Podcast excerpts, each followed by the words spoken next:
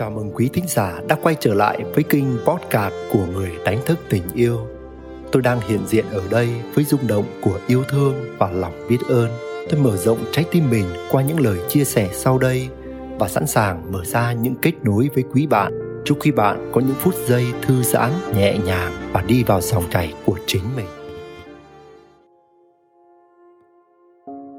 Đội vợ lên đầu là dại hay khôn nhìn lại thời ông bà, bố mẹ mình trước đây. Chúng ta vẫn nghe nói nhiều, thậm chí là chịu ảnh hưởng trực tiếp bởi sự gia trưởng, sự độc đoán của người đàn ông trong gia đình. Nhưng thời nay, dường như đàn ông bắt đầu khôn giả mà cũng có khi là đổ dại cũng nên, bởi bỗng dưng nổi lên phong trào tôn vinh vợ đề cao vợ, nhún nhường trước vợ, đội vợ lên đầu. Không trói buộc, không gây cản trở hay hạn chế, mà họ đề cao sự tự do của vợ mình.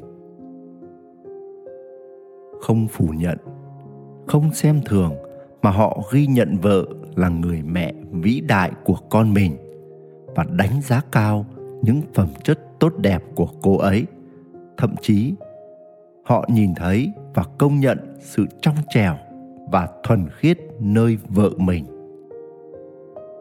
Tôi và vợ đã từng tranh luận với nhau về chủ đề này.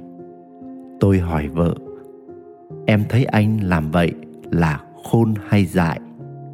Vợ bảo, anh khôn lắm. Tôi bảo, anh nhường em hết mà, anh khôn chỗ nào? Theo bạn. Những người đàn ông đội vợ nên đầu ấy là dại hay khôn? Ở một khía cạnh nào đó, tôi thấy đây là một chiến lược vô cùng mưu mô của cánh đàn ông.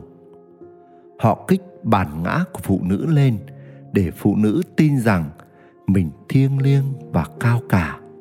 Còn đàn ông thì xấu xí, trần tục với đầy dục vọng.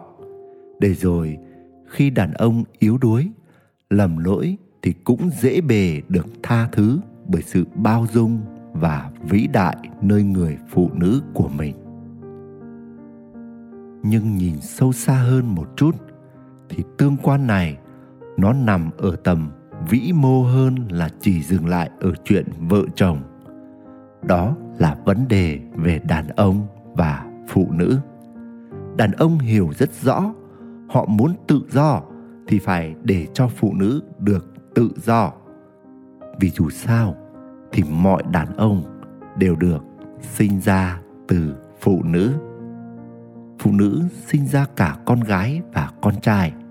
Nếu phụ nữ không tự do thì người con gái và con trai của họ sẽ không tự do. Đứa con gái không tự do đó sẽ tiếp tục sinh ra những đứa con không tự do. Và đứa con trai của phụ nữ đó cũng không tự do. Nếu phụ nữ mà bị làm nô lệ, thì họ sẽ cũng biến đàn ông thành nô lệ lại theo một cách tinh vi hơn. Như kiểu, cô ấy không hủy hoại người đàn ông, mà cô ấy hủy hoại chính mình.